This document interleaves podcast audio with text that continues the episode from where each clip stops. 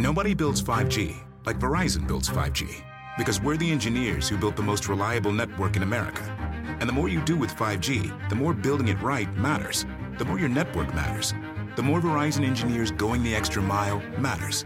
It's us pushing us. It's Verizon versus Verizon. 5G built right from America's most reliable network. Most reliable based on rankings from RootMetrics second half 2020 U.S. report of three mobile networks. Results may vary. Award is not an endorsement.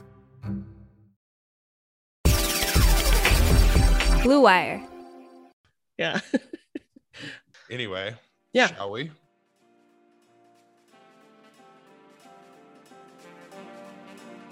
Counting down three, two, one. Hello, hello. Welcome into Unsalvageables. A little bit of bad news, and that is that uh, Sarah is still down for the count. She was downgraded to unavailable today. But you know what? This is the playoffs, and we persevere. So you know what? I'm rolling solo. Next man up this is this is how we do we have so much to talk about we've got two games to recap we've got a game Greg. between Greg, you're not alone. You're not, we're not doing this alone. I'm here. I'm on the mend. If we're doing a regular episode together. you're gonna you're gonna you're gonna take the spotlight away from me Hello, hello, and welcome to Unsalvageable, a Utah Jazz podcast, part of the Blue Wire Podcast Network, with me, Sarah Todd, Utah Jazz beat reporter for the Deseret News, and as always, even if he wants to be here alone, Greg Foster. Greg, I've missed you. i've missed you too i'm glad to see your face on a zoom camera one of these days we're actually gonna get together and record live I, I recorded live for the first time with my boys on the other podcast that I do, and it was such a wonderful experience. You know, it's like the next next evolution now that we're all vaxxed. Yeah, I was uh, very happy. I'm, I mean, I've been double vaxxed and waxed for a while now, and I, but I, you know, once you get sick these days, it's a little bit of fear, and so I went ahead and got a COVID test. That came back negative, but man, going as into the negative as Dillon Brooks plus minus for the series. uh we here's what's going to happen all right? We're going to record this episode it's going to come out. And for everyone i just want to apologize because what we did is we missed a game four and a game five recap. We're going to go through a little bit of game five today after this episode comes out. I'll also release some of the game four recap that we actually recorded before i got sick and was out. And the reason that I'm going to release that as a bonus is because we also talked about, we went a little bit more in depth on the passing of Mark Eaton. We also went in a little bit on sort of the the discourse that people have been having about fan issues in Utah. We talked about the racist comments that were made to Ja Morant's family and the history there and just how people just need to do better. And so I think that those are both important topics. And so that will be released as a bonus. And I'll make sure to include timestamps in the description of that episode so that you can skip around and skip like the recap stuff if you don't want to listen to it. But today, let's touch on a little bit of that game five. That game five where the Jazz just wrecked the Memphis Grizzlies. You guys hear that? Do you? I've cracked a beautiful squatters juicy IPA. I am sipping this wonderful beer in celebration because the Jazz did it. Yeah. And you know what I like even more than a Jazz win, What's that? What's that? I like being right. Yeah. yeah. I love to be right. It's it's quite possibly my favorite thing as Mr. Petty Hardaway. Mm, yes. And if you go back and you you listen to our game one recap, me being the eternal optimist, I did say that although game one was abysmal, Mm. game two you knew you were going to get your your superstar Donovan Mitchell back, and the Jazz were going to be just fine. Yeah. And what ended up happening? Jazz were just fine. Yeah. And they played very well. And as far as game five goes, it kind of felt like all series you were just waiting for the Jazz to really hit their stride and really just go on one of those patented runs that they had throughout the regular season and they did it and they did it in historic fashion. That first quarter was a masterpiece. Right. If you want to watch how basketball is supposed to be played, go back and watch that first quarter of game five. Jazz were driving, kicking, they were defending, they hit not they were nine of 16 from three, 18 from 27 from the field. Donovan Mitchell was unbelievable with 14 points. Bojan had 11. Conley had seven. Royce O'Neale was hitting shots. Like it was just this beautiful collective effort. Like to me, it kind of it was like it was like basketball socialism. And the Utah Jazz owned the means of production when it came to scoring. Yeah, they they took over the means of production and told that bourgeois that very Brooks- bourgeois city of Memphis. Yeah, right. I don't know how to keep this analogy going.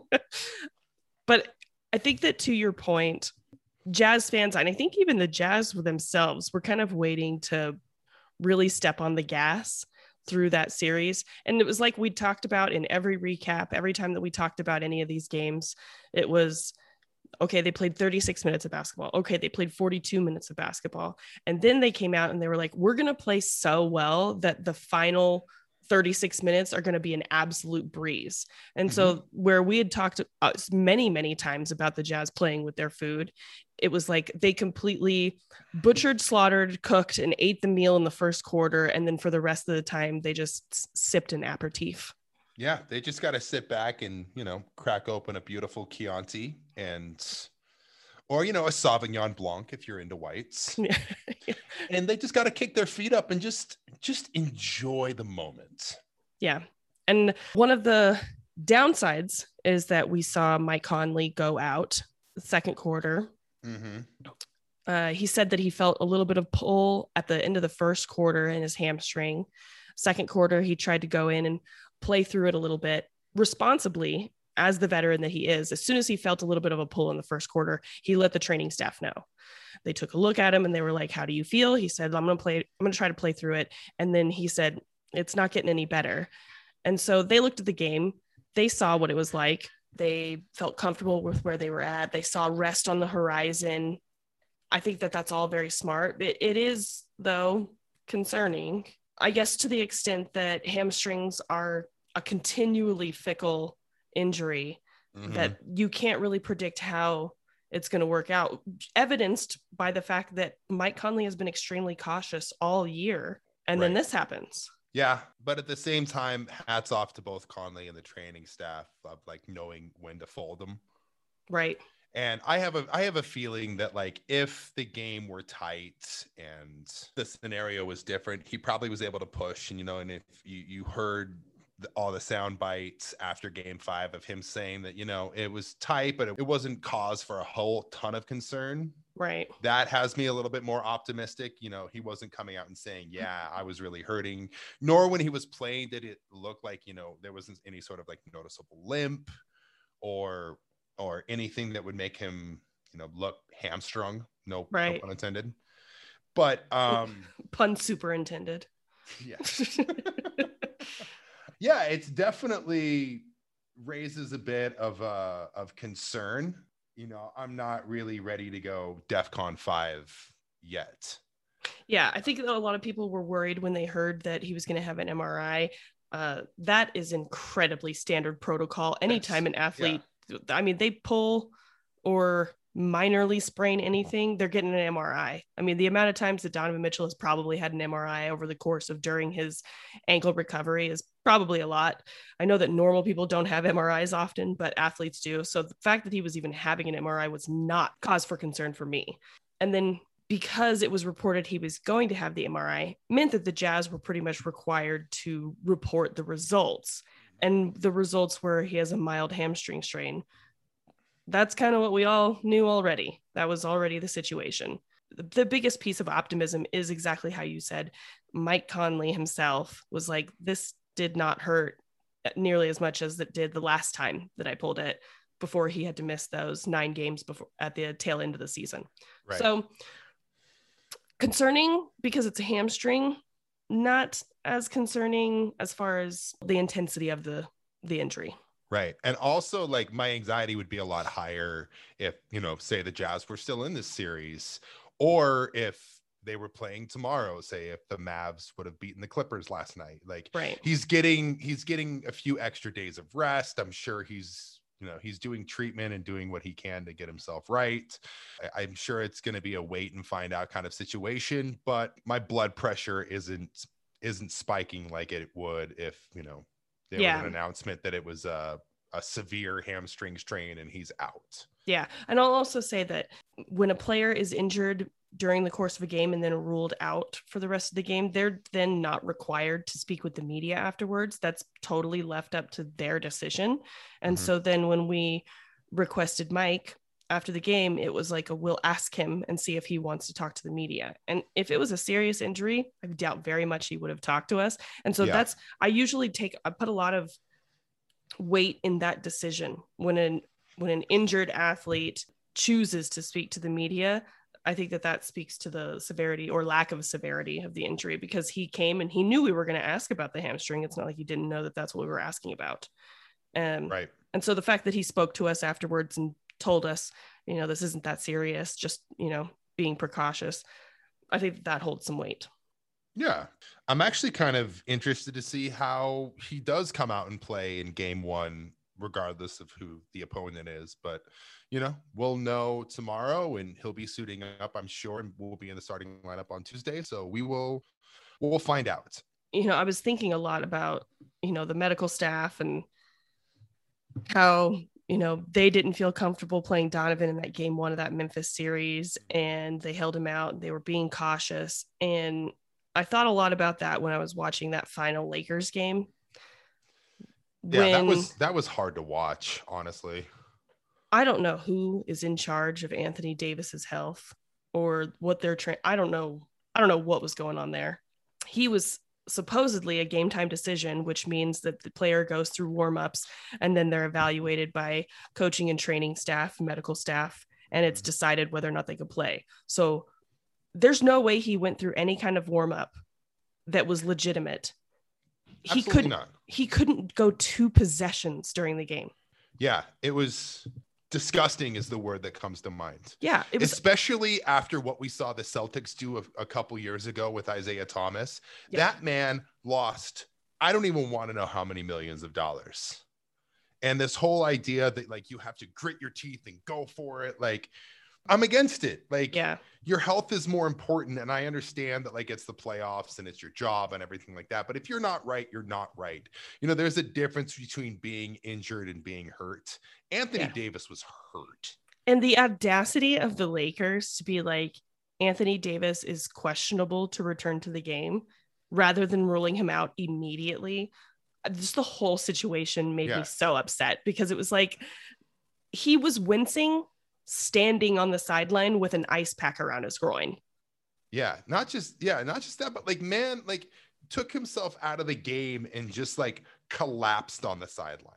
Yeah. That should never be a thing that happens in an NBA game. No. And it was it was two possessions before he looked like he had zero lateral movement left. Like it it was it was clear to everyone watching that game that he was not okay to go and they put him in the game anyways and i understand that anthony davis's voice has a lot of weight but you can't tell me that i mean we saw it with donovan mitchell the trainer doesn't clear you you can't play and that's what Right. should have happened there Incredibly irresponsible. yeah It was irresponsible for Anthony Davis to even contemplate that he could play, and even more irresponsible for the training staff to clear him. you know we've we've said a couple times on here that Charles Barkley has it doesn't always say great things but you know it was I think it was halftime of that game and he was like whoever the doctor is that let him play this game needs to be talked to and Absolutely. I absolutely I was I heard Chuck saying that I was like yes thank you and I'm it's so important I think for a guy like Charles Barkley to be saying that on TNT on a national stage and calling Yes. out that situation because that was a bad one that could have ended horribly Yeah. it did end horribly It did, yeah. And you know, I hope that Anthony Davis takes the offseason and gets his body right. And I think it's also like that is a microcosm of hurrying these players back and not giving them the offseason that they they normally get. Lakers In- had the shortest offseason in the history of the league. Yeah, and you saw the team just completely fall apart with injuries. And, and then when you throw in COVID as well, like that's there's just so many variables that added up to this equation that ended up as a disaster. Yeah. So props to the Jazz for for playing it safe, you know. Sometimes I get a little upset with how conservative the Jazz organization is, but this is an example of when that conservatism was a smart thing to do. There was absolutely no reason to risk Mike Conley's health in a game where they were up double digits in the in the in the first half and they're cruising and in that game 5 I think one of the the big factors was just how exhausted the Grizzlies were. Yeah. They seemed like they were running on fumes at the end of game 4 which is a big reason why the Jazz were able to overcome that run in the fourth quarter and make their push and and win that game. And it just seemed like the wheels fell off in that game five. They were not rotating on defense. They were not playing with that sense of urgency that they had played. They got backed up into a corner early in that game and they did not really fight their way out because I don't think they had a whole lot of fight left in them. I mean, then that's a really hard position to be in. And I think that it would it would take a team that was a lot more tested than that Grizzlies team to maybe fight out of that because that's a situation where you're down 3-1, you know the odds are you got to win 3 in a row to be back in this. And so Right. once you're down, you know, they're down 21 in the first quarter, 20 24 in the second quarter. It's hard to want to fight out of that, knowing that the odds are already stacked against you. Know that you already gave your best punches in the 3 games Mhm. prior it's not a knock on the Grizzlies that they didn't fight out of that game five. No, and they made it. They made a bit of a push in the third and fourth quarters, and I just think ultimately that, and it was proven throughout the series, the Jazz were the better team, and we had not seen uh, the Grizzlies take the Jazz's best shot, and that's exactly what they got in Game Five. And when the Jazz are playing like that, it really is. It's like trying to dig yourself out of an avalanche. You can't beat a team when they're hitting 9 of 16 from deep in a in a quarter when they're shooting 67%. And the Jazz have proven they have that kind of offensive firepower and they finally like we said they finally put it all together and when you're when you're up against a barrage like that it's almost impossible to counter. If you love listening to us here at Unsalvageable, what's stopping you from grabbing a mic and starting your own show? And there's no better place to host than Blue Wire Hustle. Here's the deal Hustle was created to give everyone the opportunity to take your podcast to the next level. Or if you want to host a podcast and just don't know where to start, Hustle is the perfect place for you. As part of the program, you'll receive personal cover art, Q&As with Blue Wire's top podcasters, access to our community Discord, and an e-learning course full of tips and tricks. And on top of that, we'll help you get your show pushed out to Apple, Spotify, Google, Stitcher, all of the other listening platforms. The best part is you can get all of this for only 15 bucks a month. The same rate as any other hosting site would charge you just for the initial setup. So, if you're ready to do more than just listening to me or Sarah talk about your favorite team, then make your voice heard in Hustle. Acceptance into the program is limited, so get your application in today.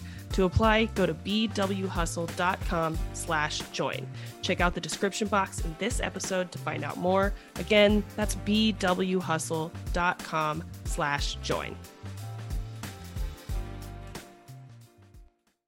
One of the things that I, I would like to make note of is that, you know, Donovan through the first three games of the series that he played in, games two, three, and four, he wasn't very efficient, but he was he was smart. And even though he wasn't shooting the ball great, he was getting to the free throw line. He was he was doing a lot of very smart things to still lead this team, even in his restricted minutes.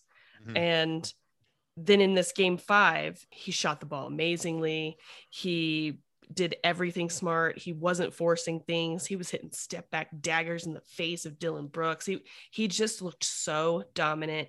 And it was really nice to see him like round into form in that final game. It's such a good sign for the second round.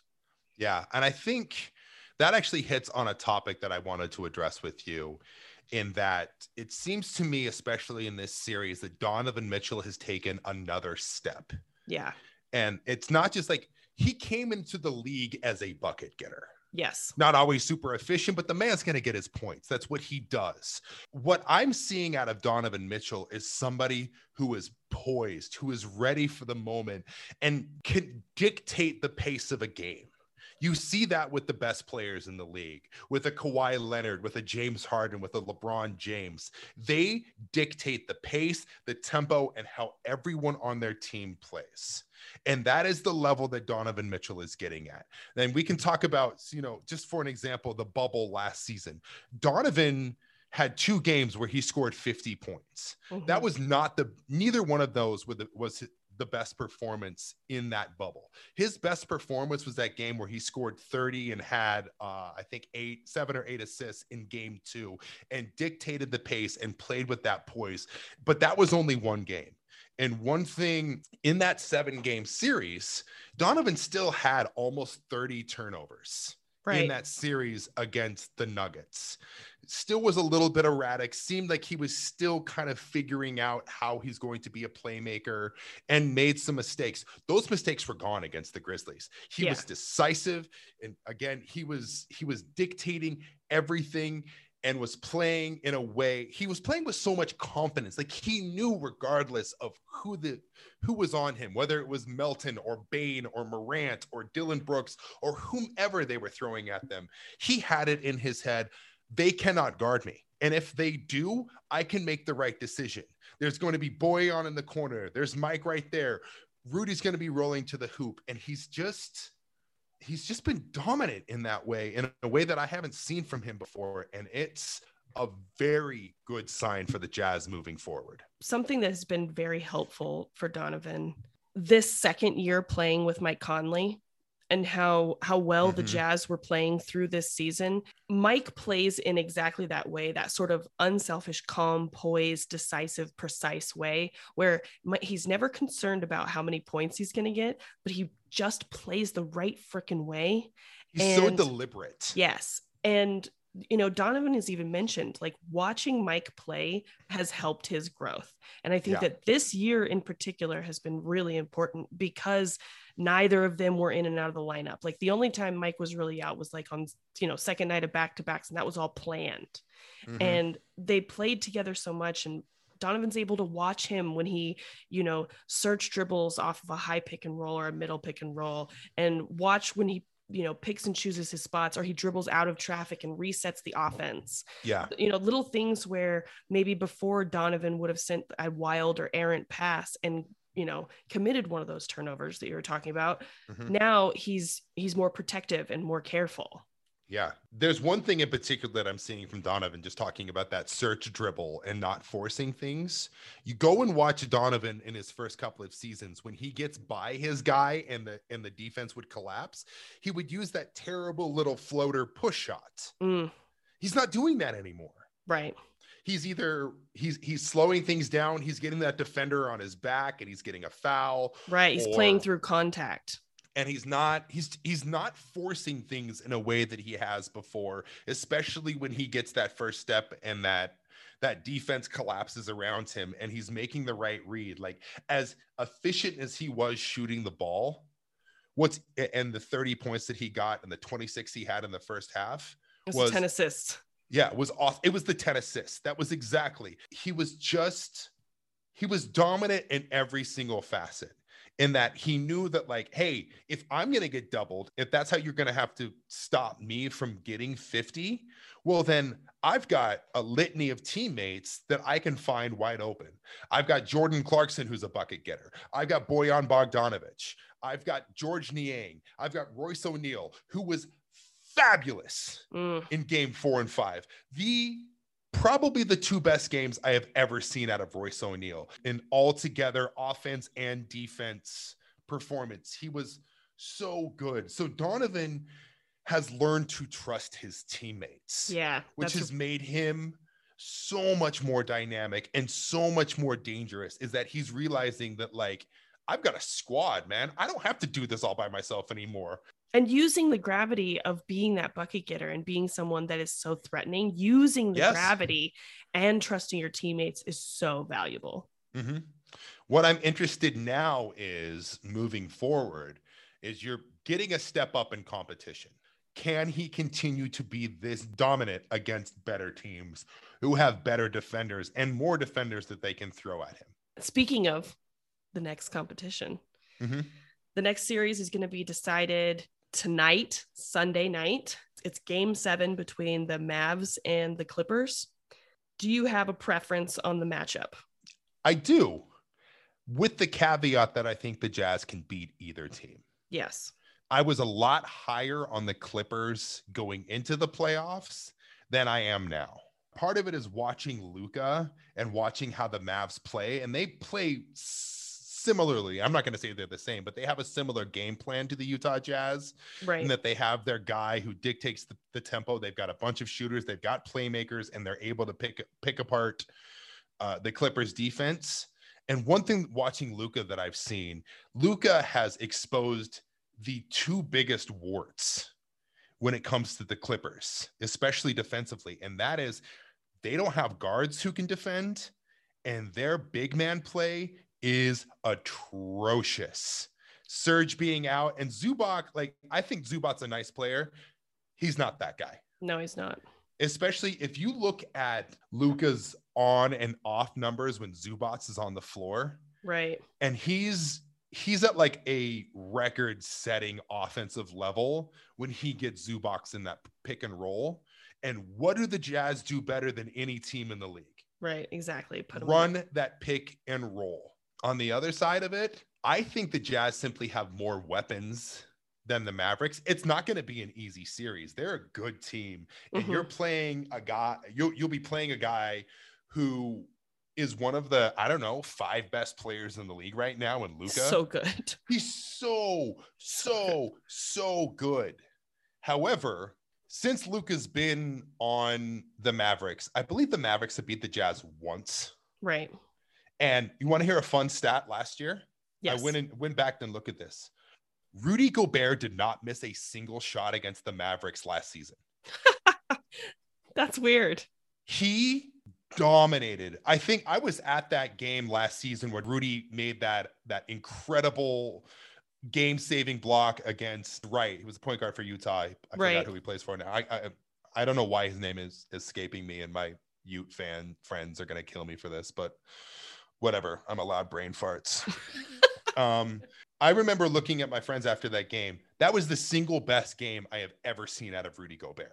And So one good. thing that I am really looking forward to if the Jazz play the Mavericks is Rudy Gobert taking Kristaps Porzingis and shoving his head in a toilet and stuffing him in a locker for six or seven games. I guess that when it comes to the choice between the Clippers and the Mavericks, the thing that worries me about the Clippers is that they they are more switchable Mhm. uh, than the Mavericks. That worries me a little bit, although not a ton. And then Kawhi. I mean, what he did in Game Six, and I've seen him do that stuff in person in the playoffs before, and He's unbelievable. he's a robot, man. Like He's, a T2. He's, he's- T2. yeah, he's lasered in. N- no emotion, no reaction, no anything. When he gets in that zone, he can't miss, and there's no way to stop him. He's not even one of the guys where you're like, oh, we're gonna try to slow him down, not stop him. It's like, no, you can't even slow him down. Don't even try.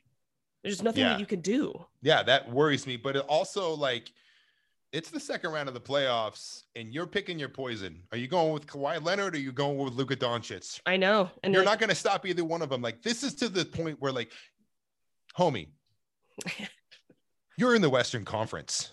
yeah, This is as good as the Western Conference has ever been, top to bottom. You want parity? right, You've got parity this time. The Lakers are done. We're getting a new champion. yeah, You're going to have to earn it. There is not going to be an easy way to the title now. Whoever you pick, you're going to have to elevate that play. You know, I think that's the big thing going forward. somebody should tell Paul George that. Oh, yeah. Well, pandemic P. hey P, if you're listening, it's Yeah. the playoffs. Speaking of a, of a man who plays with no honor, I, I kind of want the Clippers just for that case, just so I can. I mean, it would make for great podcast material. It And really that's what- would. that's what I'm here for.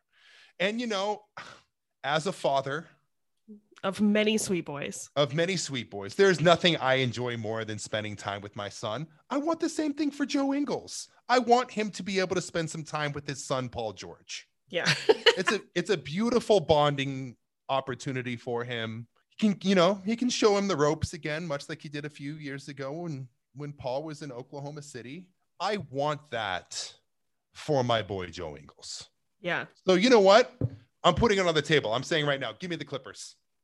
I'm Okay. I'm saying Clip- I I I like the confidence. I like the reasoning. I'm saying give me the Mavs because I it is a better matchup. they just don't know how to play defense. It is purely that simple. Yeah. I think if you're the Jazz do play defense and they can score more than the Mavs. Yeah, I I, do think, think it's that simple. I do think that the Mavericks are a better matchup. I like that. I like it both though. Like, do I want to watch four to seven games of Luka Doncic in person during the playoffs? He's an amazing player. You bet your you do. Do I also want to? I mean, the the content itself is worth, like you said, it's worth the Clippers matchup. Oh yeah. It's so good. We'd be able to do some crossover episodes with my girl Sabrina Merchant, who covers the Clippers. Be great. Yeah. You know what? Give me either one because I think the Jazz can can can win either series. I do Bring it that- on. I do think that the Jazz would win either series. And I I try to check myself every once in a while because as a reporter, it's like I can either be too critical or I can be like too sucked into the good times narrative. Mhm. And and so I'm I'm wondering if I'm sucked into it a little bit right now, but I think I'm pretty even keeled. I don't think that the, the Clippers or the Mavericks are really a big threat to the Jazz. Yeah. As well as speaking of defense, and a guy I really want to talk about because he was so f- good in this series. Jazz have Rudy Gobert. They do have Rudy Gobert. He's pretty And- that, that guy's pretty good at basketball. He's really, really good at basketball. yeah. Even if he's doing you know behind the back dribbles and i did kind of like that little that little step back between the legs Between the legs. Was like, okay okay Ru- rudy's getting in his bag a little bit he likes to feel a little fancy when he's feeling himself. he still kind of sometimes dribbles like stanley from the office but Yeah. you know He's so French. he really is the He's most so French. parisian of players He really is. he was so so dominant Yeah. against the Grizzlies to the point where he kind of made Jonas Valanciunas a non-factor, which Yeah. is crazy because I want to go on record saying that Jonas Valanciunas is a very good player. Incredibly underrated. Yeah, one of the more underrated players. Like John Hollinger wrote that article of like his all underrated team, and Right. Jonas Valanciunas was the backup center, which he should be. However, Rudy Gobert still the most underrated player, most underappreciated player in the NBA. Going on record, do not at me. Such a Parisian take. But he he was so so good, and I think again he's going to be the X factor. He is the guy that neither the Mavericks nor the Clippers have that guy who can really negate Gobert. They do not have a Jokic. They do not have an Embiid, and they can plant Gobert in the paint, and he will do what he does. He'll be Gandalf with his staff saying, "You shall not pass." yeah. Uh, That's a movie reference. oh, well, That's I'm that's that's Lord of the Rings. listen. I'm nerdy enough to fully understand that one. That is a book though. I've So. read those books and listen, have I on multiple occasions watched the nine hour marathon director's cut of those movies more times than is humanly necessary? You're growing as a person. Like any good team, hiring the right employees for your front office is just as important as recruiting the best players for the game. That's why you need Indeed. Indeed is the job site that makes hiring as easy as one, two, three. Post, screen, and interview all on Indeed. Get your quality shortlist of candidates whose resumes on Indeed match your job description faster. Only pay for the candidates that meet must have qualifications and schedule and complete video interviews in your Indeed dashboard. According to Talent Nest, Indeed delivers four times more hires than all other job sites combined. Get started right now with a free $75 sponsored job credit to upgrade your job post at Indeed.com slash BlueWire. Get a $75 credit at Indeed.com slash BlueWire. Indeed.com slash BlueWire. Offer valid through June 30th. Terms and conditions apply. It's weird to take Valanciunas out of a series like that because it's heading into that Jazz series people were looking at what Valanciunas was able to do in the play-in games and saying like this is who he needs to be. And I mean, he was being he got like 20 and 20 in one of those play-in games. Against yeah, I think it was against the Warriors. Or no, no, it was 23 and 23 against the Spurs. Against a good defender in Jakob Poeltl. And he was just nowhere near because he couldn't. That's no. the thing. You can't. So when we're talking about the Clippers, it's like you're right. Without Serge, what are what are they gonna do? And even then, like that's you can't even if they had Serge, it's like you're gonna do Serge and then like Zubac. And the Clippers are just like, I mean, their bench had zero points at halftime last night. Yeah. Luke Kennard has become a $64 million Matt Thomas. When they traded for Kennard, I was like, what is this even gonna do? The man has There's... played in an entire playoff series and has he's played like 10 minutes more than I have, and I've been on my couch. Uh, that's something to think about too is that they're still twiddling with their lineups. That's you, not you good news. against the jazz. That's not good news. Yeah. and then i mean you know and still talking about the gobert matchup if you look over at the mavericks Kristaps, what is he doing man? What happened? He's what a, a coward man's a coward yeah. i'm going on record right now Kristaps Porzingis is a coward the Knicks Knicks won that trade. LOL at Mark Cuban. Yeah. Tim Hardaway Tim Hardaway Jr. was the better contract. Yeah. It at this point it is the Tim Hardaway Jr. trade. It absolutely is. You know, as Mark Cuban, you know, he's a uh he's a big Bitcoin guy, really into the crypto. And you know what? Kristaps Porzingis is the Bitcoin of players. He had a nice little rise, and you know, look at him now, just absolutely tail spinning, nose diving, I do not fear Kristaps Porzingis. I know nobody on the Jazz does. That is a dishonorable human being and a dishonorable player. And you know what? Give me the Mavericks as well because I am ready for some toilet dunking and some locker stuffing. If I was Rick Carlisle, I'd be giving Dwight Powell a lot more minutes. I like that kid. He deserves some play. He deserves play. And Kristaps looks like crap. He's scared. You can't be seven foot three and get jumped in Latvian nightclubs. oh, Kristaps. Pistaps. What's left? There are a couple more things I do want to talk about looking forward to round two. We've already talked about how healthy Mike is. I think that is the biggest question mark. We need the same Donovan and Rudy going into round two.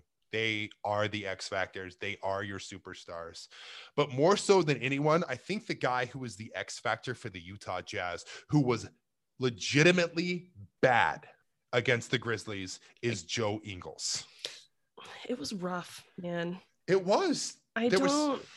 There, there were times where like I was, I was thinking he was playing better and he was facilitating more and he was looking to pass but at the same token, he wasn't looking at the basket at all when he got the ball. It was like he he was uninterested in being a part for a guy that shoots that well, for a guy that has been that productive on the offensive end, he can't be at a zero. And there was such just such a noticeable difference when Mike Conley or Donovan Mitchell were off the floor and the reins were handed over to Joe Ingles to run the offense. That's if you go back and watch that series, that's usually when the Grizzlies were making their run. And then, you know, Quinn would get Donovan and Mike and Rudy back in the game and they would right the ship. But here's the thing whether it's the Clippers or the Mavericks, you are playing against legitimate first ballot Hall of Famer, top 10 NBA players in the league. And what this series is going to come down to is can the bench and can Joe Ingles win the non Luka, non Kawhi minutes. Yeah. And that responsibility, a huge chunk of it lies on the shoulders of Joe Ingles. And he has to play significantly better. Like we need a full 180 degree turn. We need the Joe Ingles who I was campaigning for for sixth man of the year. If you don't get that, there is a very legitimate chance that the Jazz go home. It really speaks to Jordan Clarkson, Derek Yes. Favors, those like how well that they were able to play in Mm-hmm. that Grizzly series without really the guidance of Joe Ingles because Yes. he he wasn't playing up to his normal potential and level. And they, you know, Jordan Clarkson had a great game five. Derek Favors played great throughout that whole series. And that usually requires a lot more from Joe in order to get those guys going Yes. and like you said the level of competition is raised in this next round they're not going to be able to just full steam ahead while joe ingles is sitting like two miles back Yeah. Not just that, but like Ingles over the past, I don't know, five to six seasons has been one of your better perimeter defenders. You've got Paul George and Kawhi Leonard on the Clippers, or Luka Doncic and Tim Hardaway Jr., or Jalen Brunson, or other bucket getters. And they're not only going to need Joe Ingles to run the second unit and win those non superstar minutes, they're going to need him to defend. And that man did not defend worth a lick against the Grizzlies. He got cooked by Ja consistently. Dillon Brooks got whatever he wanted to, to the point where they were actually starting to hunt Joe Ingles. kyle anderson Kyle Anderson was cooking Joe Ingles. yeah So I'm going to give Joe the benefit of the doubt. I think he will turn it around. He's too good of a player not to, but it absolutely has to happen. I am very very much looking forward to seeing what royce o'neale is able to do in this Mhm. next round i mean he like you said he was so brilliant against the grizzly just the course of that series i don't think he's ever strung together games that were that good back to back to back so, So, so good good. I would love to see offensively if he can stay that aggressive while being the guy that has to defend a Luka or Kawhi. Yeah. I mean, if you play if you're playing the Clippers, Royce O'Neale, literally every minute he's on the floor, he's going to be guarding a number one option. Yes. He's either going to be on Kawhi or he's going to be on Paul George or he's going to be switching on both. yes. And he is so, so crucial. And he was so, so good against the Grizzlies that he has to continue that. That's ultimately like the, the theme with the Jazz is that if the Jazz continue to play like they did in game five, they're going to win the series and they'll win it decisively Yes. but you have to maintain that level of focus and that caliber of play, which is a tough task, a very tough task, because it's like you've been to the mountaintop, you've seen what you have to do. Now, can you stay there? How are you feeling? I'm excited. Yeah. You know, it was good to get that 3 1 monkey off the Jazz's back. It was good to see them do what they needed to do. But at the same time, job's not done. yeah. Job's not done. I'm very excited uh, to watch this team. I think that they they have still untapped potential Mhm. that they can reach. And I would really like to see them do it. I would like to see what they can really do up against some top tier competition. I think that's what mm-hmm. we're going to get. I'm excited to not be sick anymore. I can't wait to fully have my voice back. I'm glad that it only took me out at the tail end of a series and now I'm back, baby. We appreciate you. Absolutely unflappable. You tried to start the pod without me. you appreciate me, You know what it was? liar. You know what this is? Much like Quinn Snyder, I am a master motivator. okay. Yeah. Yeah. And did I not just get you to have a fabulous podcast performance? We did have a I you know what? One of my one of my one of my top 10. Thank you for listening to episode eight. yeah. I knew that was coming. There hasn't been even 10 episodes. But no, But- you you were you were fabulous. Sarah Todd, known triple double notcher. Hell yeah. Thank you so much for listening to Unsalvageable. We will be back regularly. We will be back with recap episodes after every playoff game, a regular episode in your feed on Wednesdays. Follow Greg at DadShamDad. Follow me at NBA Sarah. Follow the show at Unsalvageables. rate, listen, review, subscribe, do all the things. You guys know what it's about. And we will talk to you next time. Love you.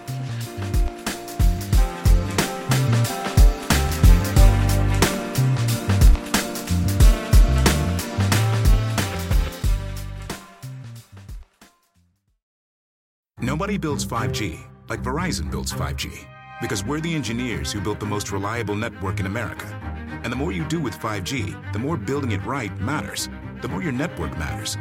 The more Verizon engineers going the extra mile matters. It's us pushing us. It's Verizon versus Verizon. 5G built right from America's most reliable network. Most reliable based on rankings from RootMetrics second half 2020 U.S. report of three mobile networks. Results may vary. Award is not an endorsement.